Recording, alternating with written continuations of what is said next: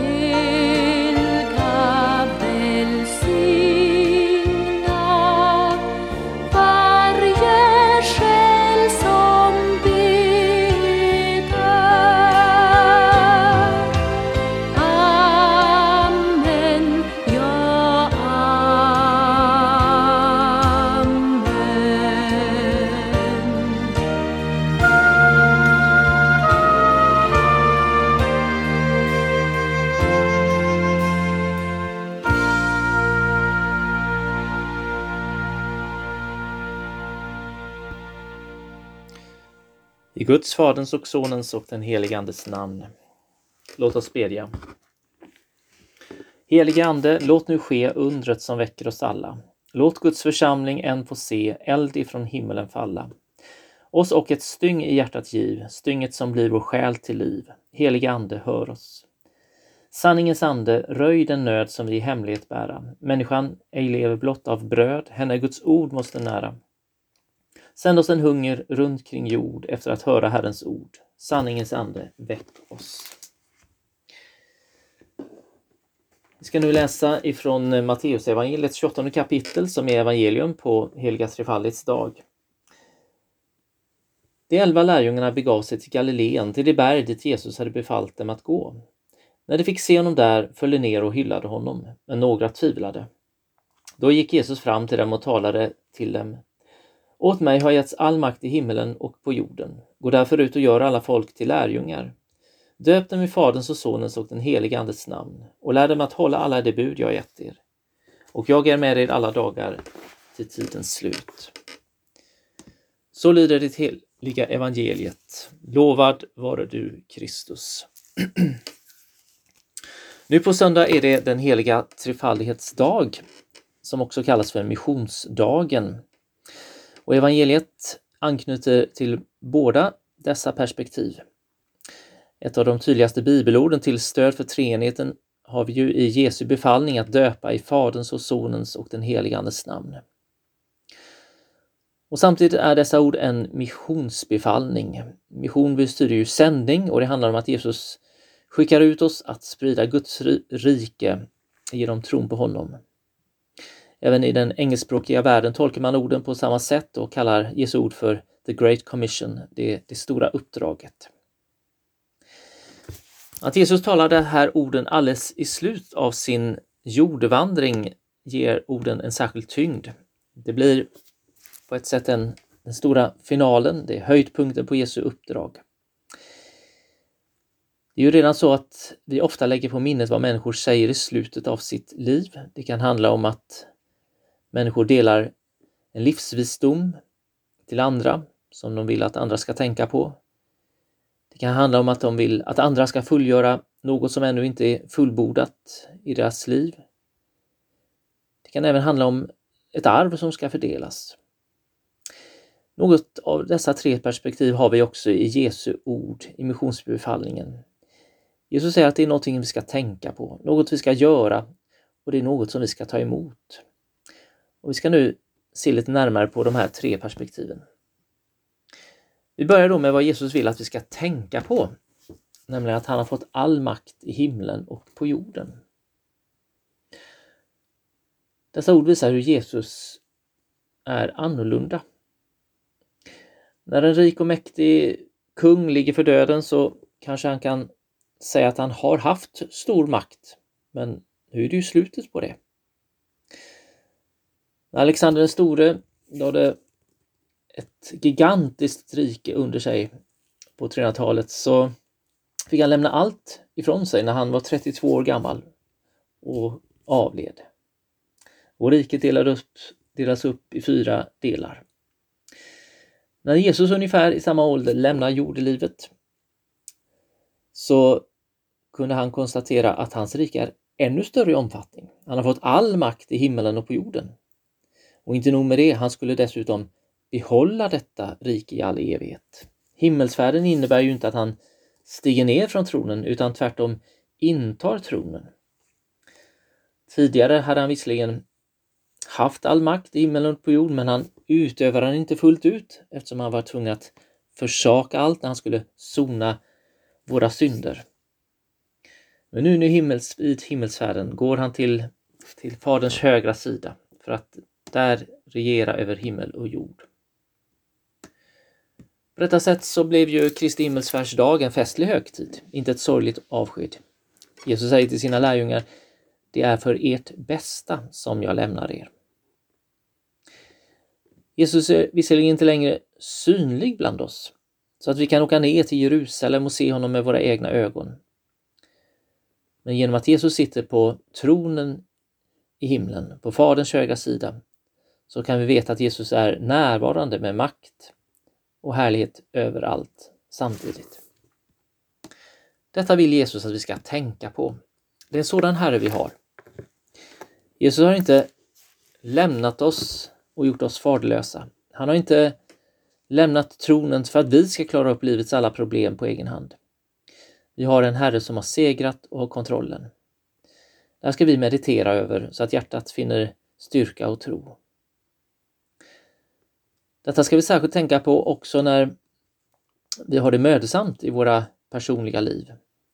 Eller när vi tänker på hur hela världen tycks knaka i fogarna och hotas av undergång, krig, sjukdomar, miljöförstöring och orättvisor. När det mänskliga livet på jorden hotas på olika sätt så kan vi frestas att tänka att det är slumpen som styr. Det är människor som styr, eller djävulen som styr. Det är visserligen sant att det ofta kan se ut så att, ett, att allt är ett enda stort kaos. Och vi kan känna oss övergivna också. Men i tro ska vi lita på att Jesus redan har segrat och har makten. Eller som det står i Hebreerbrevet. Ännu ser vi inte att allt har lagts under honom.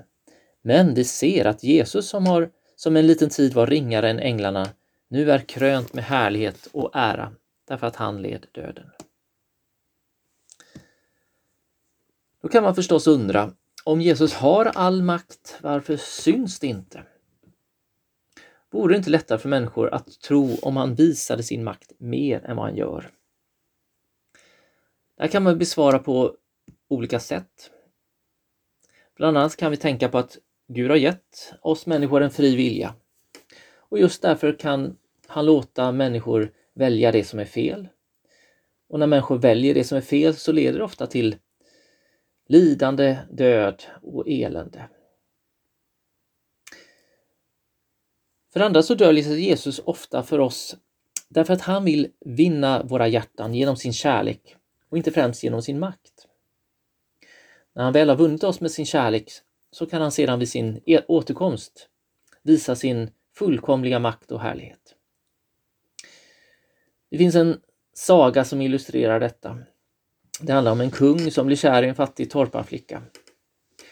Kungen inser att om han friar till henne i all sin, när han kommer med all sin rikedom och konungsliga härlighet, så kommer hon att gifta sig med honom för makten och rikedomarnas skull och inte av kärlek.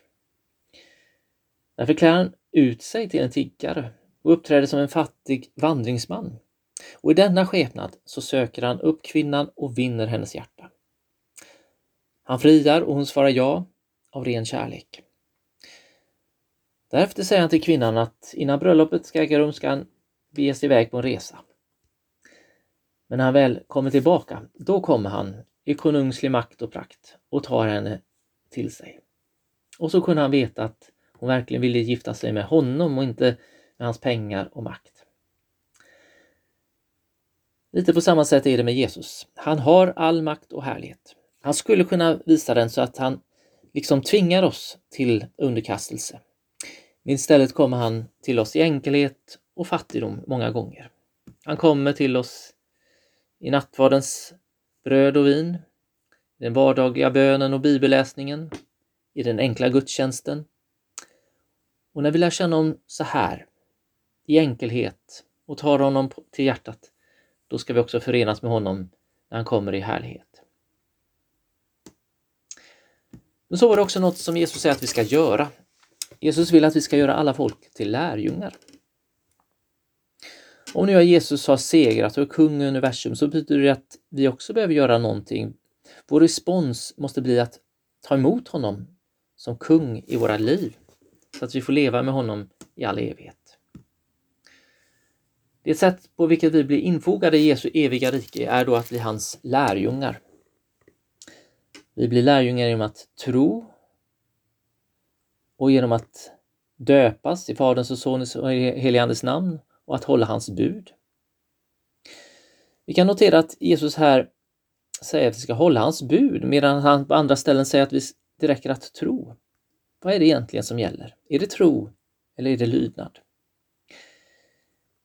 Egentligen är det ingen motsägelse, det är både och. Ingen kan nämligen hålla budorden utan att först tro. Jesus säger, utan mig kan ni ingenting göra. Det är ju tron som ska bära frukt i form av lydnad och kärlek. Man kan även säga att tron är en slags lydnad. Paulus talar ju om trons lydnad. Och när Jesus fick frågan vad ska vi göra för att utföra Guds verk? svarar han Detta är Guds verk, att ni tror på honom som han har sänt. Men till trons liv hör då inte bara att ta emot frälsningens gåva för egen del, utan också att dela den med andra. Framförallt så var detta förstås en befallning till de första lärjungarna, som var apostlar och som fick uppdraget att predika och döpa. Detta är också en särskild uppgift för präster och biskopar som är vigda till apostoliska ämbetet. Men ändå kan man säga att varje kristen har del i detta uppdrag. att med sin särskilda gåva hjälpa andra till tro. Tron är visserligen personlig, men den är aldrig privat. Särskilt är detta en kallelse vi har att tänka på i mötet med de människor som vi möter i vår vardag. Människor som står oss nära. Vi ska be om tillfällen att få berätta om vår tro för andra. Och är du en vanlig kristen lekman så ska du veta att många gånger så tar människor de första steget i tron just genom att möta vanliga kristna. Det kan ju ofta vara ett alltför stort steg att ta sig till kyrkan eller en bibelstudiegrupp. Det kan också vara svårt att börja läsa Bibeln eller annan kristen litteratur på egen hand. För var ska man börja? Var ska man och vart ska man läsa? Här kan då en vanlig kristen människas tro, värderingar och livsstil stil, göra kristendomen tillgänglig och begriplig. Det är därför man brukar säga att en kristnas liv är världens bibel. En kristen människas liv är världens bibel. Men skulle du ändå känna att den här uppgiften är alldeles för övermäktig så vill jag påminna dig om att just detta är den rätta inställningen. Det är, en stor upp, det är ett stort uppdrag och vi bör känna oss svå, små och svaga. Men det är just när vi känner oss så som vi blir bäst redskap för Gud. Det är just sådana som Gud genom tiden har utvalt. För att det ska bli tydligt att det är Gud som gör jobbet och vi ska bara vara hans instrument. Guds verktyg när han utför sitt verk. Vi kan tänka på hur det var när Gud kallade Moses till det stora uppdraget. Då svarade Moses, hur skulle en sådan som jag kunna gå till farao och föra israeliterna ut ur Egypten? Det viktigaste är heller inte att vi alltid lyckas, för det gör vi ju inte. Eller kan svara på alla frågor, för det kan vi inte. Det avgörande är att vi vill ta vår tro på allvar. Att vi vill hålla oss nära Herren, att inte vi vill kompromissa. Då kommer vi automatiskt att bli hans vittnens, vittnen utan att vi ens anstränger oss. Jesus säger ju, ni är världens ljus. En stad uppe på ett berg kan inte döljas. Slutligen var det också något då som Jesus ville att vi skulle ta emot. Jesus vill att vi ska ta emot hans närvaro i våra liv. Precis som när en människa skriver ett testamente och överlämnar sina tillgångar vid sin bortgång så lämnade Jesus, innan han synligen lämnade jordelivet, en stor gåva till oss. Denna gåva sammanfattas med orden Jag är med er alla dagar till tidens slut. Även i detta avseende är då Jesu avskedsord helt unikt. För det första är Jesu arv till oss så mycket mer dyrbart än vad en människa kan testamentera. Alldeles många miljoner kan inte jämföras med Jesu löfte att vara med oss alla dagar. För det andra så kan ingen annan ge ett sådant löfte. Kristna skulle möjligen kunna säga att man ska fortsätta att älska, tänka och be för sina nära och kära som finns kvar på jorden när man väl kommer till himlen. Men ändå kan inte på samma sätt som Jesus skänka ett villkorslöst löfte att vara med dem alla dagar till tidens slut. Även om man vill så kan man inte lova något sådant för man äger inte all makt i himlen och på jorden. Men Jesus både vill och kan ge detta löfte. Om vi rätt tar vara på detta löfte så behöver vi inte vara rädda för någonting. Någon har sagt att har man Gud på sin sida så är man alltid i majoritet. Ja, om man så har hela världen emot sig så har man då ändå segraren och miljarder änglar på sin sida. David Livingstone var en känd engelsk missionär och upptäcktsresare på 1800-talet. Han utforskade Afrika, byggde missionsstationer och arbetade mot slavhandel i Afrika. Detta innebar att han utsatte sig för ständig livsfara i mötes med krigiska infödingar, slavhandlare, vilda djur och sjukdomar. Han mötte också många motgångar. Hans arm krossades av ett lejon. Han förlorade sin hustru på missionsfältet. Men det som bar honom genom allt detta, det var just Jesu löfte. Jag är med er alla dagar till tidens slut. Han resonerade så här. Detta sades av en man med omutlig heder. Därför kan jag lita på dem. Han tänkte på hur Jesus alltid talade sanning. Han dog för sanningen. Han skulle inte kunna ge ett sådant löfte om det inte var möjligt för honom att hålla det. En bekräftelse på hur just denna tro bar honom var också att man till sist återfann honom död när han var på knä i bön. Det blev en påminnelse för eftervärlden att Jesu närvaro bar honom i liv och död. Slutligen får du då tänka att det här är ett löfte som Jesus riktar också till dig. Det är inte ett löfte bara till apostlarna eller stora missionärer. Det är till och med så att om du nu inte skulle känna Jesus som din vän och Herre så går han ändå dig nära, osynligt, för att försöka bekanta sig med dig. Men du ska tänka på att om löftet ska helt gå i uppfyllelse och i fullbordan i ditt liv så behöver du också ta emot gåvan. Jesus är ju inte en andlig stalker, en våldtäktsman som tvingar sig på oss. Han respekterar också vår önskan att vara i fred. Och precis som man kan behöva acceptera och ta emot ett arv så behöver du öppna dig också för hans närvaro i ditt liv. Någon har därför sagt att Jesus är med dem alla dagar som alla dagar vill vara med honom.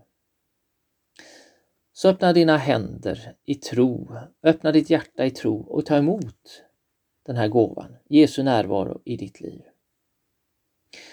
Lika säkert som att Jesus då ska vara med dig alla dagar här på jorden, så är det också då säkert att du ska få vara med Jesus alla dagar i himlen. Jesus har ju också gett oss detta löfte. Om jag nu går bort och bereder plats för er, så ska jag komma tillbaka och hämta er till mig, för att också ni ska vara jag är. Amen.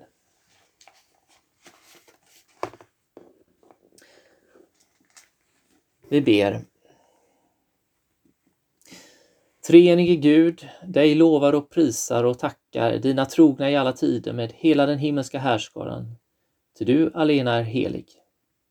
Ditt lov skallar genom hela himmelen. Giv att också jorden uppfylls av din ära.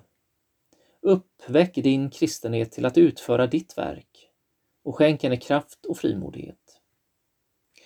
Herre, vi skäms över att vi behåller så mycket för oss själva och har så många inbillade behov.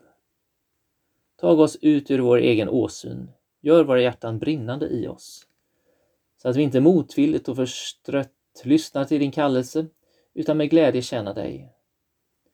Du vill att alla människor ska bli frälsta och att din rättfärdighet ska nå in till jordens ändar. Lär oss att vänta stora ting av dig och visa oss vad vi kan göra för att påskynda din dags tillkommelse. O Gud, låt ditt rike komma och bliv du allt i alla. Till du alena är värdig att mottaga pris och ära och makt, du som har skapat allting. I Jesu namn. Amen. Vi ber tillsammans Herrens bön.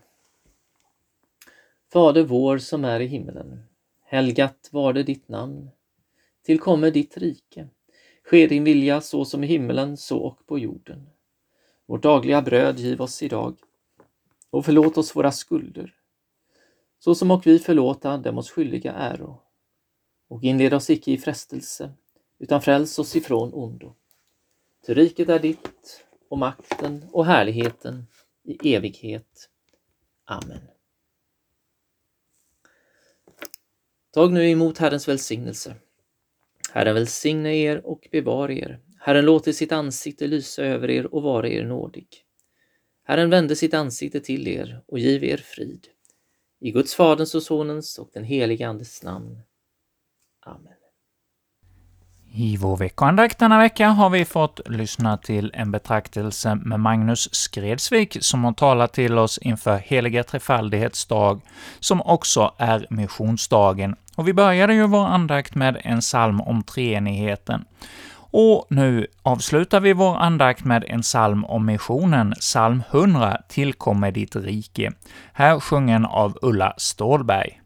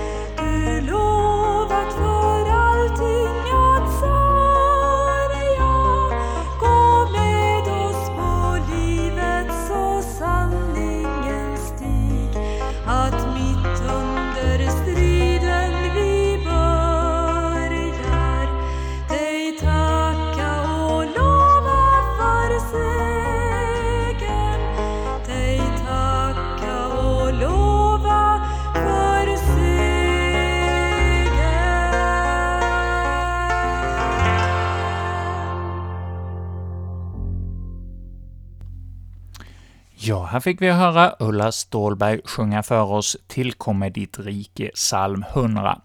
Och nu säger vi från Kycklingeförbundets närradio tack för denna vecka, och så hälsar vi er alla välkomna att vara med och lyssna till veckoandakter under hela sommaren. Det blir inte såna här inspelningar inför den kommande söndagen under sommaren, utan vi sänder inspelningar från vårt ljudarkiv istället. Och till att börja med nu, de första fem veckorna under sommaren blir det en programserie som har sänts i Växjö närradio tidigare med Carl-Gunnar Olsson. Han sände där under många år en programserie som hette Upptäck Bibeln, och eh, där får vi höra fem program i en sån serie här nu den närmaste veckorna under sommaren. Så på återhörande säger vi till er alla, kära vänner, och eh, önskar er också en riktigt god och välsignad sommar som vi nu har framför oss med härliga dagar. Förhoppningsvis önskar vi er alla. Och med detta säger jag, som heter Erik Olsson, tack för denna vecka.